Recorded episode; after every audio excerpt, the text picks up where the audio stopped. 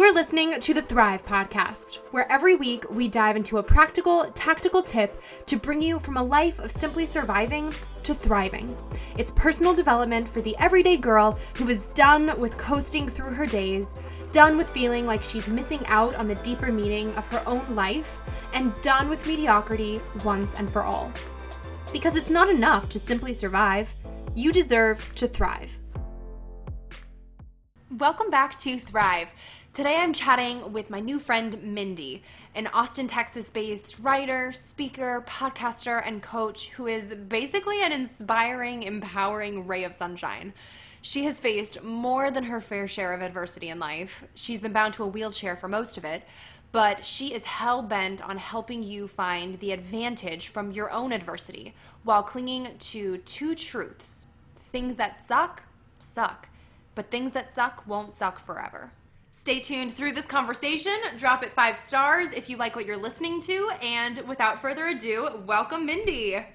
Hello. Thank you so much for having me. Yay! I'm so pumped that you are here because I think Mindy and I were destined to meet because we actually met in passing a few years ago at Rachel Hollis's Rise conference in Dallas, Texas. Yes. so she's just a honestly, she's a true ray of sunshine and positive Aww. energy and someone who just kind of radiates those vibes that you know you want to be around. So I'm truly stoked and honored to have you here on Thrive. Well, thank you for that. I think my daughter would disagree, but I sure. I love it. Well, let's jump right in and tell everyone all about you. Oh gosh. Um, so, well, I'm a um, presently I'm a motivational speaker, a writer. I wear all the hats. I'm a podcast host, a, a health and accountability coach, and I also just recently started doing a live, not a live, but a um, like a guest contributor spot um, or segment on a local lifestyle TV show. So I've got, um, I like to, you know, make people feel sorry for me and tell them that I have like five jobs. Um, but it's like it's truly my dream life, and it's you know I'm I'm living my passions and all of the things that I've wanted to do for so long. And um, I loved the way that you welcomed me because my whole mission really is to really bring positivity and encouragement to anybody who I come into contact with. So, you know, I don't think the world can ever have too much of that. So, um, I'm, I'm glad if that's what you're picking up from me. Um, but, you know, it's been a long road to get here. I, kind of at the heart of my story is my disability. So I'm in a wheelchair. I was diagnosed with a neuromuscular condition when I was only about 15 months old. Um, it's a condition called spinal muscular atrophy and kind of falls into the bucket of muscular dystrophy, is what people tend to be familiar with. But, you know, I always kind of like to tell the story of, which sounds really weird to say, but I like to tell the story of how my diagnosis came about. And I'll tell you why in just a second. But, you know, it was kind of, it was a few years ago. I'm not going to tell you how long ago it was, but um, you know, it was it was a while back, and not as much was known about my condition back then. And so the doctors told my parents some really scary things along the way. Um, they were told I was already beginning to lose my ability to stand and walk. And they told my parents that I was going to lose all of my cognitive function and that I probably would not live to be three. And wow. so, you know, my parents were in their 20s when they were given this information. They were young parents, you know, just kind of starting out their lives and all of that. And I've oftentimes tried to sort of envision what it must have been like for them to have two small children and to hear that one of them had this condition and to try to figure out what to do about it. Um, they asked all the right questions, you know, medicine, treatments, cures, and the answer to all of that was that there was nothing, which was true. Um, but my dad had been a pretty serious athlete. He had been a football player for the University of Wisconsin. He was scouted by the pros. And so, fortunately for me, he knew a thing or two about anatomy and physiology and injuries and physical therapy. And he started to work with me. You know, my parents really decided between the two of them that, you know, if this was how that story was going to go, they wanted to know that they had done everything they could for me. And little by little, bit by bit, I did start to improve and get a little bit stronger. And two out of three of the predictions the doctors made were proven false. And so, you know, the reason I like to tell that story is that, you know, my parents really became my first examples of having hope in the face of what the absolute experts in the country were telling them was a hopeless situation you know they decided to try anyway to do something anyway. And it's it's one of i would say the really big things the really big pillars in my life that kind of set the tone for for my life and the direction it was going to take. I love that too because you and you and i share the same idea and the same mantra for our lives but I feel like positivity can get such a bad rap, especially yeah. in today's day and age, especially in the speaking world, because you and I have both done motivational speaking stuff. Mm-hmm. And it can get such a bad rap where people immediately tune out and go, Oh, you're just tone deaf. You've never, you've never known hardship. It's toxic positivity. It's not, it's, it's just like woo woo pretending that bad things don't exist. Yeah. And I love your story and that your mindset is the way it is now because it goes to show that no, no, no, hard things do exist. That's inevitable for all of us. It's yeah. truly just a matter of choosing the perspective that you're going to take with it and doing whatever you can to make every single day you live on this earth as good as it can be. And I mean, you can choose the positive outlook, you can choose that negative outlook. The yeah. day's the day's gonna happen. So absolutely. Yeah, and I love that you said that because, you know, so often I'll get up and I'll be listening to myself speak, you know, and and you know, when I say it or when you say it, it may sound really easy or kind of unrealistic or whatever, but you know, it's coming from a place of you know 30 40 years of living life and of going through adversity and of figuring out how to make good things come of adversity and kind of um,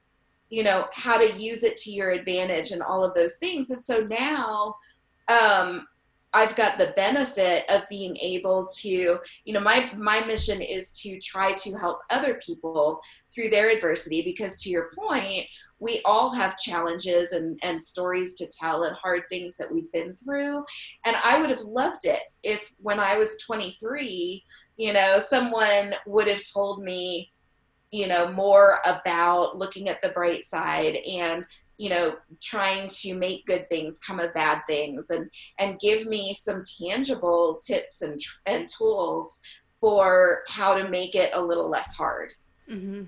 And what I love about you and your mission and everything too is you kind of call people out in like the most loving, empowering way to uh-huh. cut the crap and take responsibility for your own life and own your adversity, like what you just said. I mean, it says right on your website, like adversity is not an excuse, it's a reason. So, yes. can you talk to us more about that and where that came from? Just the fact that you're using adversity as really kind of a form of empowerment for people versus yeah. an excuse. Absolutely. And that's one of the really hard lessons that it took me a really long time to get.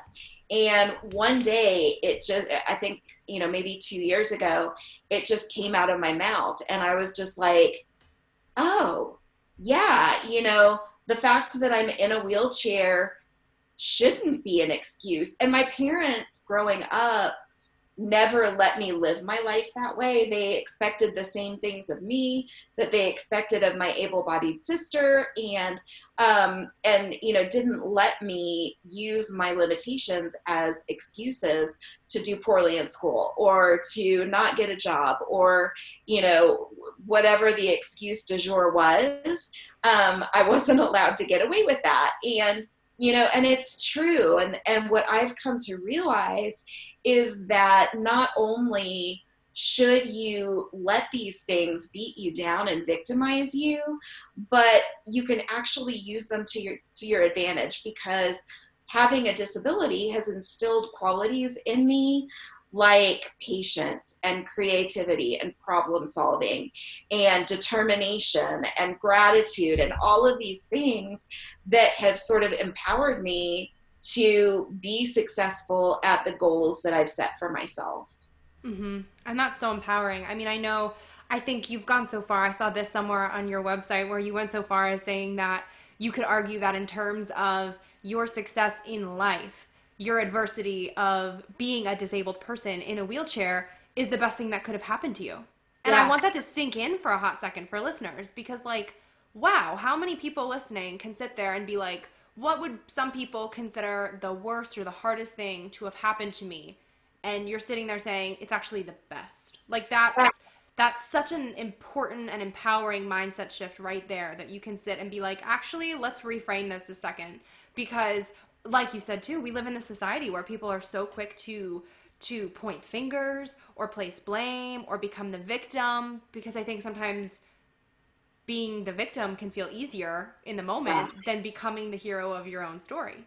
It's so true, you know, be, because I, I tell people, you know, why is it, I, I ask people this question all the time, like, why is it so much easier to, um, to feel sorry for ourselves and to fall into those victim mindsets than to be positive or whatever. And it's because something that is so inherently bad it requires effort, you know, to sort of counter the more natural responses and emotions that come along with it frustration, anger, sadness, bitterness, you know, all of those things are you know they they live in the camp of victimization. And so to take it and turn it into something else requires so much more effort and so much more intention but you're going to live a much happier life i guarantee. And i think that that's almost what people mean or maybe not everybody but what people like you and i at least mean when we say things like choose happiness yeah. It's not saying you're just sitting there flipping on a switch going, now I'm happy, now I'm sad, now I'm happy. Like yeah, no. it's really choosing to make such intentional effort beyond where you currently are to push past the very real things like frustrations and mm-hmm. angers and sadness that inevitably come because of this thing called life that we all live and experience. So it's yes. choosing not just you're not just choosing the emotion, it's like you're choosing the action that makes the emotion follow almost. Absolutely. And oh my gosh, I'm having all the thoughts about what you just said because number one, you're absolutely right. But, um, you know, I do want to point out that you know it's not as easy as flipping a switch a switch mm-hmm. i do believe that you can sort of rewire your autopilot but it does take intention and a ton of work i can remember years ago when I was having a conversation with my mom and all of this stuff had gone wrong. It was kind of one of those periods in life where it was like one thing after another. And um, I had said something negative to her. I can't remember what we were talking about, but I was like, oh my gosh, I need some new thoughts. And it was like right then that I realized I, I made a very active decision. And I think that's what you have to do. You have to decide do I want to be a happy, joyful, positive person? Or do I want to fall victim to, you know, the sadness and the frustration and live out that drama every every day of my life? And I decided that I wanted to be the happy, positive person that people maybe were going to choose to want to be around. And so, you know, I started doing things like um, you know, catching myself, listening to the thoughts that I was having. You know, we've got this loop of, of conversation and thoughts going in our heads all the time. And I started actually listening to what I was thinking. And if I caught myself having one of those more negative thoughts, I would replace it with a more positive one. I also started doing a gratitude practice, but and and you know a couple of other things but i actually had the pleasure earlier this year of speaking with Shawn Achor if you know who who he is he's a happiness yeah, researcher awesome. which is the coolest job on the planet mm-hmm. and he and i were talking about gratitude and I got to interview him for this book that I'm working on. And, you know, we were talking about what I asked him, what's the first thing that you would do or that you would say to someone who's kind of parked in this victim mentality to, to maybe rattle their cage a little bit? And he said, well, I don't know that I would actually rattle their cage. He said, you know, I think it's important for people to hear that it's okay not to be okay. For, you know, it's, it's, you know, you don't want to set up camp there and stay there longer than, you know, your reservation is booked for. But, you know, he, I thought they were very wise words. And I do think that it's important to let people know that you do, you know, it's important to feel those things, the frustration and, and the sadness. That's part of the human condition when we've got a problem or something goes wrong. But then, you know, you also, I think, want to have a toolbox full of strategies for getting yourself out of it.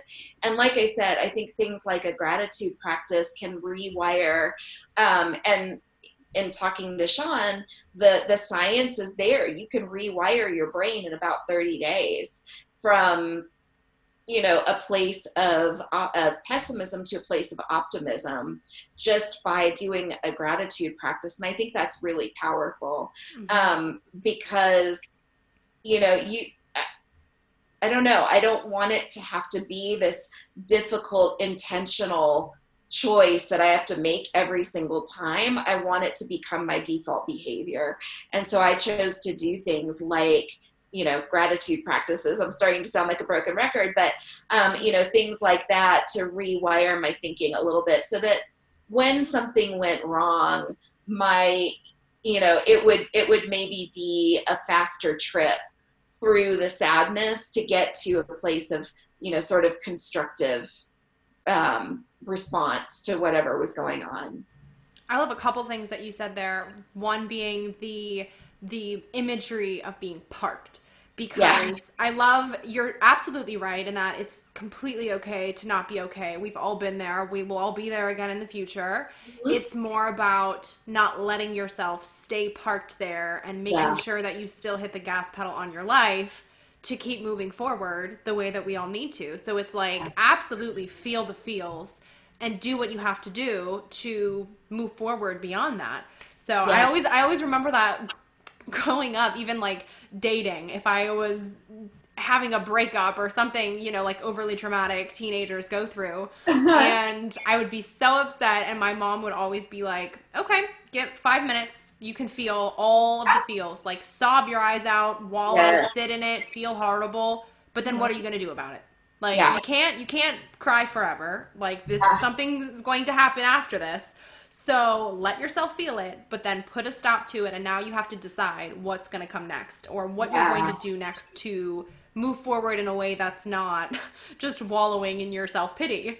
Exactly, exactly. And I know people whose most comfortable place in life is victimhood you know and that's that's where they are the most comfortable it's the most familiar to them and that's scary to me you know to to think that there's the potential for that because you just you know if that's what you let be your default safety or comfort zone you're going to miss out on so much. Um, and it just it makes me really sad. And i want to just mention my parents again because they really sort of started my um, appreciation of gratitude when I was just a kid because I could come home on any given day crying about one injustice or another. You know, not I couldn't keep up with the kids on the playground, or somebody had made fun of me, or who knows what. And my parents, you know, they were sensitive and you know and and listened and let me cry it out but they also told me in those moments to count my blessings you know and so i and i i've said that in a number of talks and things that i've given and i always have parents come up to me and say how valuable that is and how they're going to incorporate that into their own parenting. And i just think that it's it's such an important thing for kids to hear from a very early age you know not to you know suck it up and get over it but to recognize that they're actually really fortunate and you know ask them to go ahead and name some things that you have that you're thankful for. And i really did grow up knowing how how how much i had and how much worse other people's problems could be. Mm-hmm. it's so true. How I, I would love to hear your your tips or advice for if listeners can maybe do like a quick self evaluation after tuning in today to see yeah. where there might be room for improvement in their own lives, maybe if there's some personal responsibility that can be taken where blame was otherwise being placed, mm-hmm. or you know, where there's just space to step up and stop victimizing yourself. Do you have any tips that people can kind of use to go back in their brain and be like, all right, am I being a victim or is this something that I'm justified in feeling right now or whatever, and moving past productively. Yeah. Oh my gosh, how long do we have? I have like 27 things are coming to mind. So let me see if I can pick a couple of them for you. Sure. Um, one of the things that I've started doing in workshops is this quick activity where I have it's like a two part activity and I have people write down at the top of a sheet of paper who I am. And I have them list three things, three events from their life that they can remember that were hard, that they had to get through. You don't have to write a novel, you know, car accident or lost my job or illness or, you know, whatever it was. And then I ask them to sit for a couple of minutes and for each one of those things, I have them identify the skills or the characteristics that it took to get through those things. Did you have to be patient? Did you have to problem solve? Did you have to be compassionate? Did you have to be forgiving? Did you have to be determined? You know, and just make a big laundry list for each of those three events. And then on another sheet of paper, I have them write at the top of the paper who I want to be and I have them list the names of, depending on how much time you've got and how many people you know, I have them list the names of two or three people that come to mind who they've seen walk through something difficult, who they admired, you know, the kind of the way that they went through their situation. And then the same thing for each of those two or three people i have them write down the skills or the characteristics again that they observed in those people and I tell them to hang those two sheets of paper up somewhere where they can see them because what you end up with is a list of who you already are.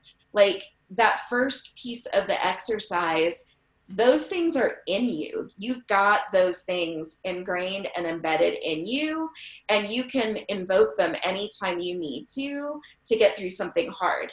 The other page is, you know, what you aspire to be. And I think it's important for us to see that and maybe visit it every day or every so often so that it's in the forefront of my mind of our minds.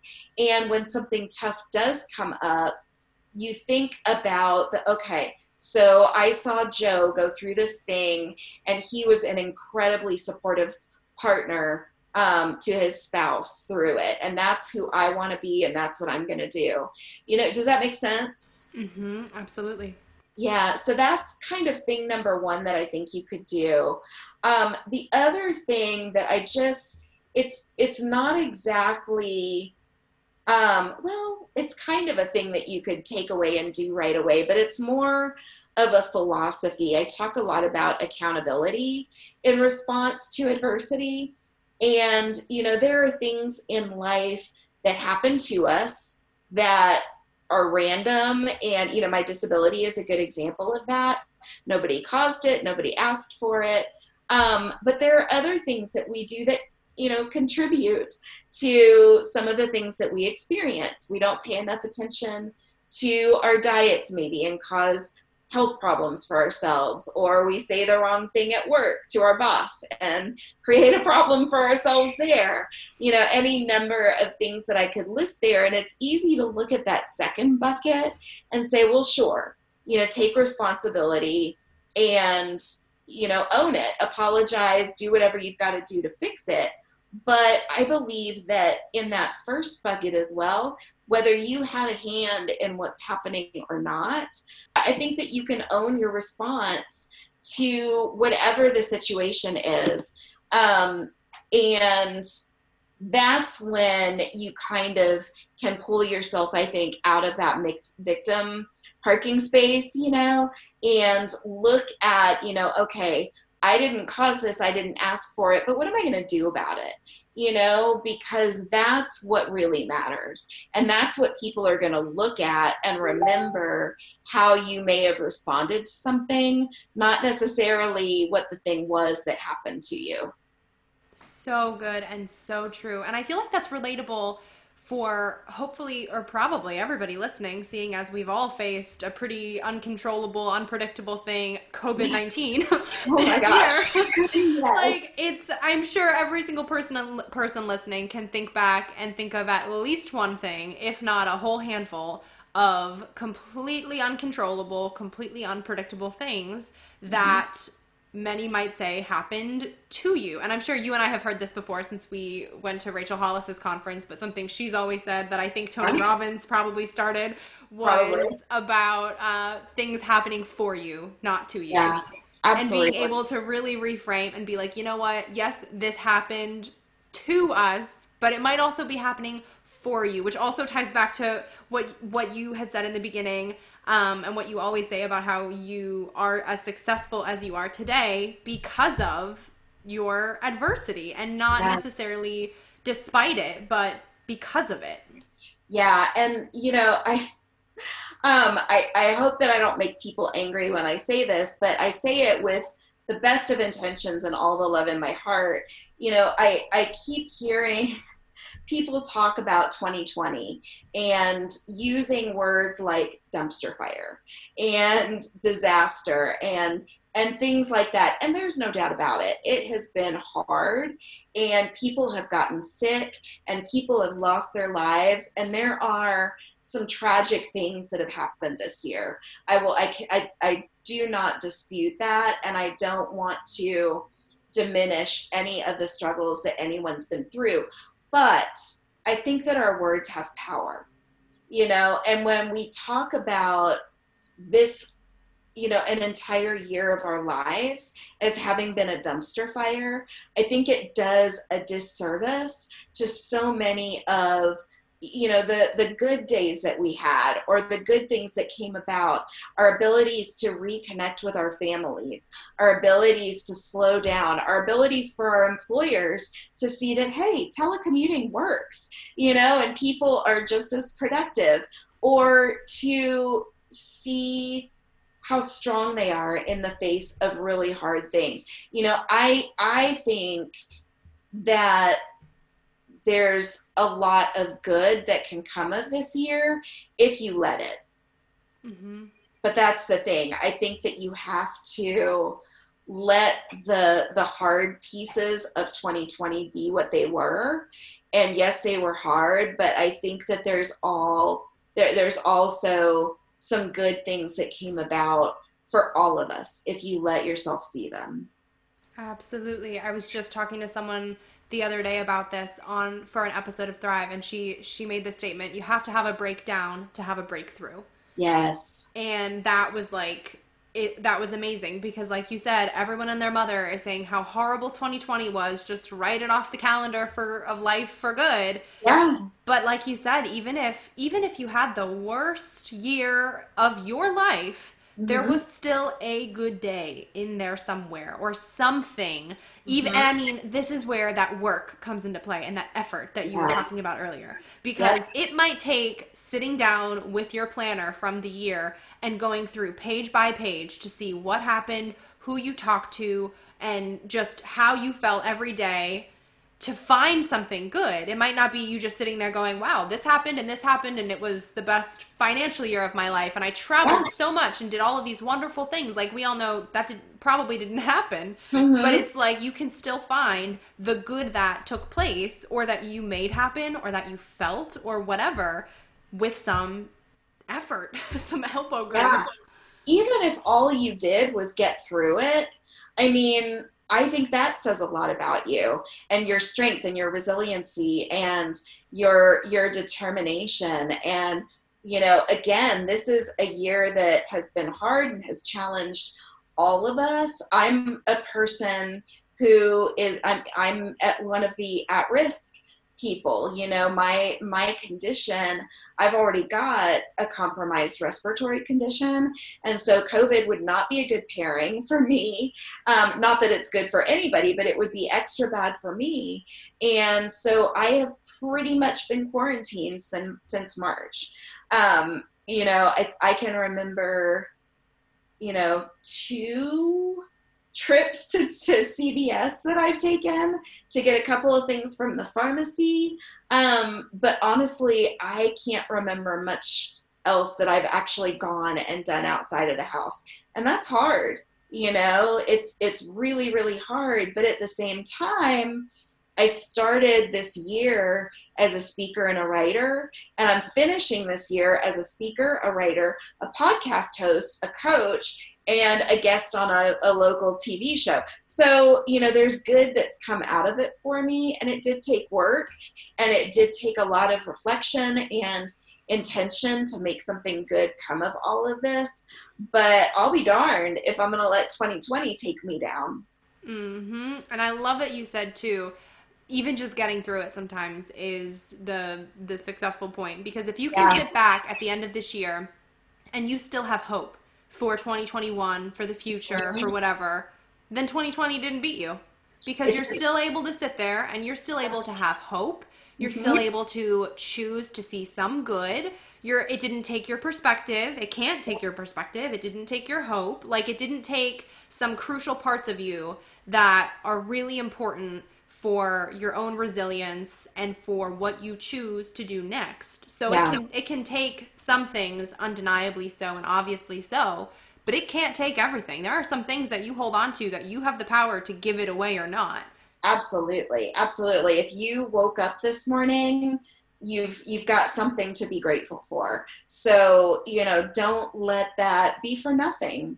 You know, look at your life and look at where you are today and where you want to be and start chipping away at it. Um, and and like i said you know choose choose what your response to 2020 is going to be. And i don't you know we walk kind of a fine line between positivity and maybe shaming some people who have you know maybe maybe used the word dumpster fire to um, to describe 2020 but you know that those may be the words that you chose yesterday.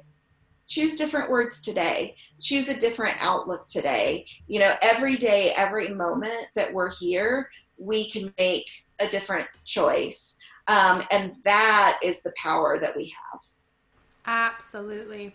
I love to um, i mean you mentioned how covid affects you personally and everything. And it must take, I'm sure it takes so much courage on your part too, to just live your daily life and to keep going when you know that there's something going on right outside your house that would have a really serious horrible impact on yeah. on you and i know you've shared your thoughts on courage uh, so beautifully and eloquently before especially as they relate to the pandemic and how it affects you and i know um, I know you've said courage means knowing the danger, acknowledging it and accepting it, and then tipping your hat and dismissing it so that you can get yeah. on with more constructive things. Yeah. And that it's found in the effort you exert.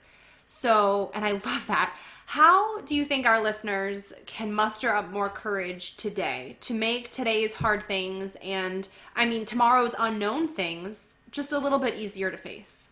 Yeah, I think um, there's um, I'm trying to remember the actual quote. Um, I think I think it's John Wayne who has my favorite quote. Um, actually, John Wayne and Mandy Hale. Um, I've got kind of two favorite quotes about courage. Mandy Hale says, "It's okay to be scared. Being scared means you're about to do something really, really brave."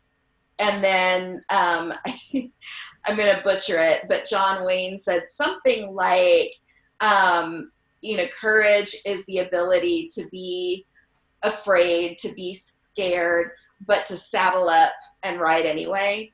something like that. Yeah. Uh, and yeah, I don't. There is there is nothing wrong with being scared. There's absolutely nothing wrong, I don't think, with being afraid. We are all going to naturally be afraid of things, and and you're right. COVID initially for me, I was terrified. I was having like some symptoms of um, I don't think that it was exactly PTSD because we weren't post COVID yet.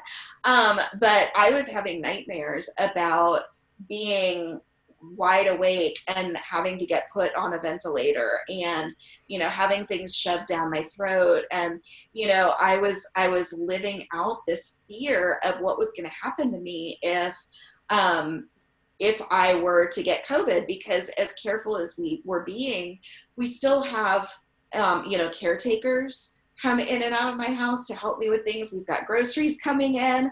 You know, there's just certain things that you can't avoid. And it's scary. And I finally told myself that, you know, what was going to be was going to be you know and i'm i'm not a person as much as i say that it's okay to be to be afraid and i think that in a lot of cases fear can drive us you know starting your own business um, my whole past two years of being an entrepreneur, I have done so many things that have terrified me, but I've actually come to realize this will make you laugh.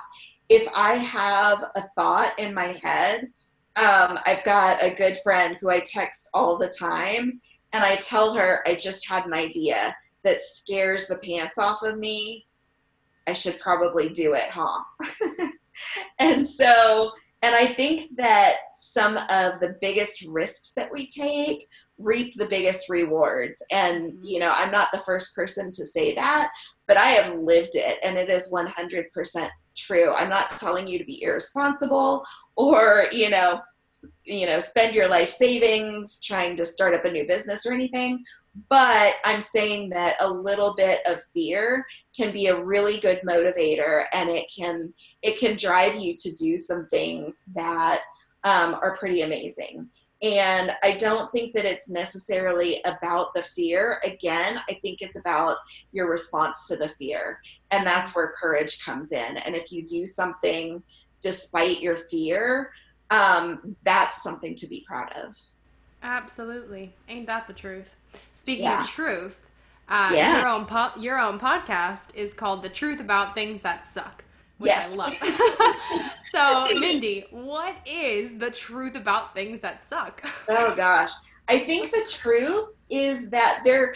I say actually in the opener to the podcast, I think that there are two truths, and it's actually it's also Shawn Achor who taught me that two truths can be or two very different truths can exist at the same time and they can both be true you know? And so i believe that the first truth is that things that suck suck.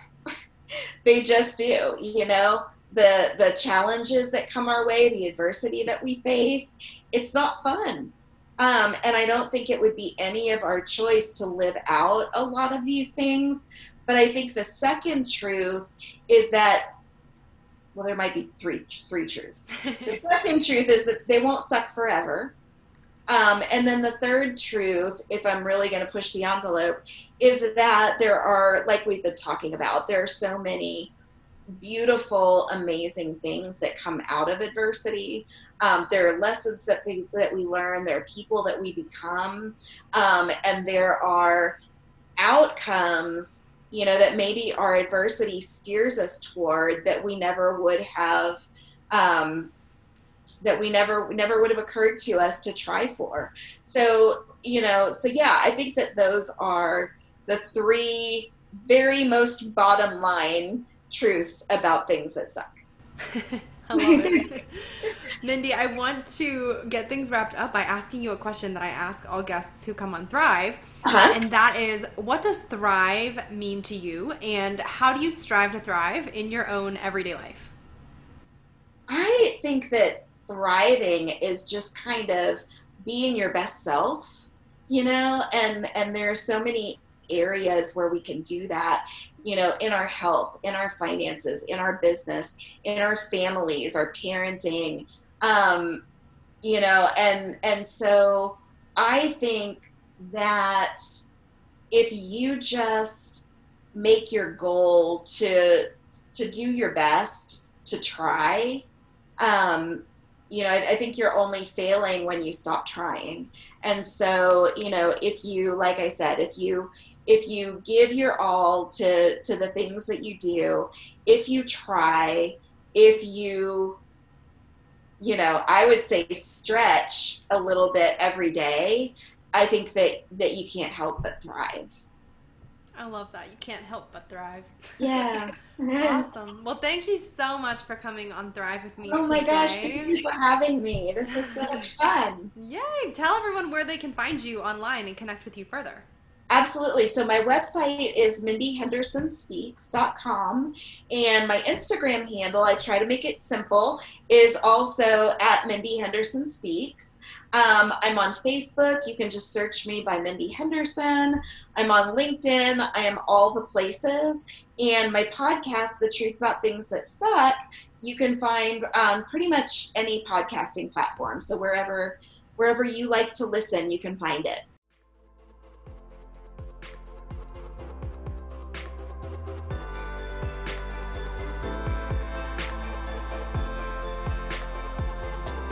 Wait, before you go, if you like what you just listened to, drop us five stars on iTunes.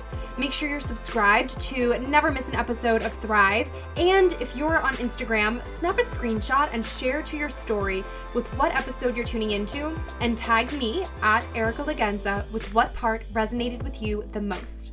That way, I can see what's helping you and your friends can pick up a helpful tidbit too. Thanks for tuning in. It's your time to thrive.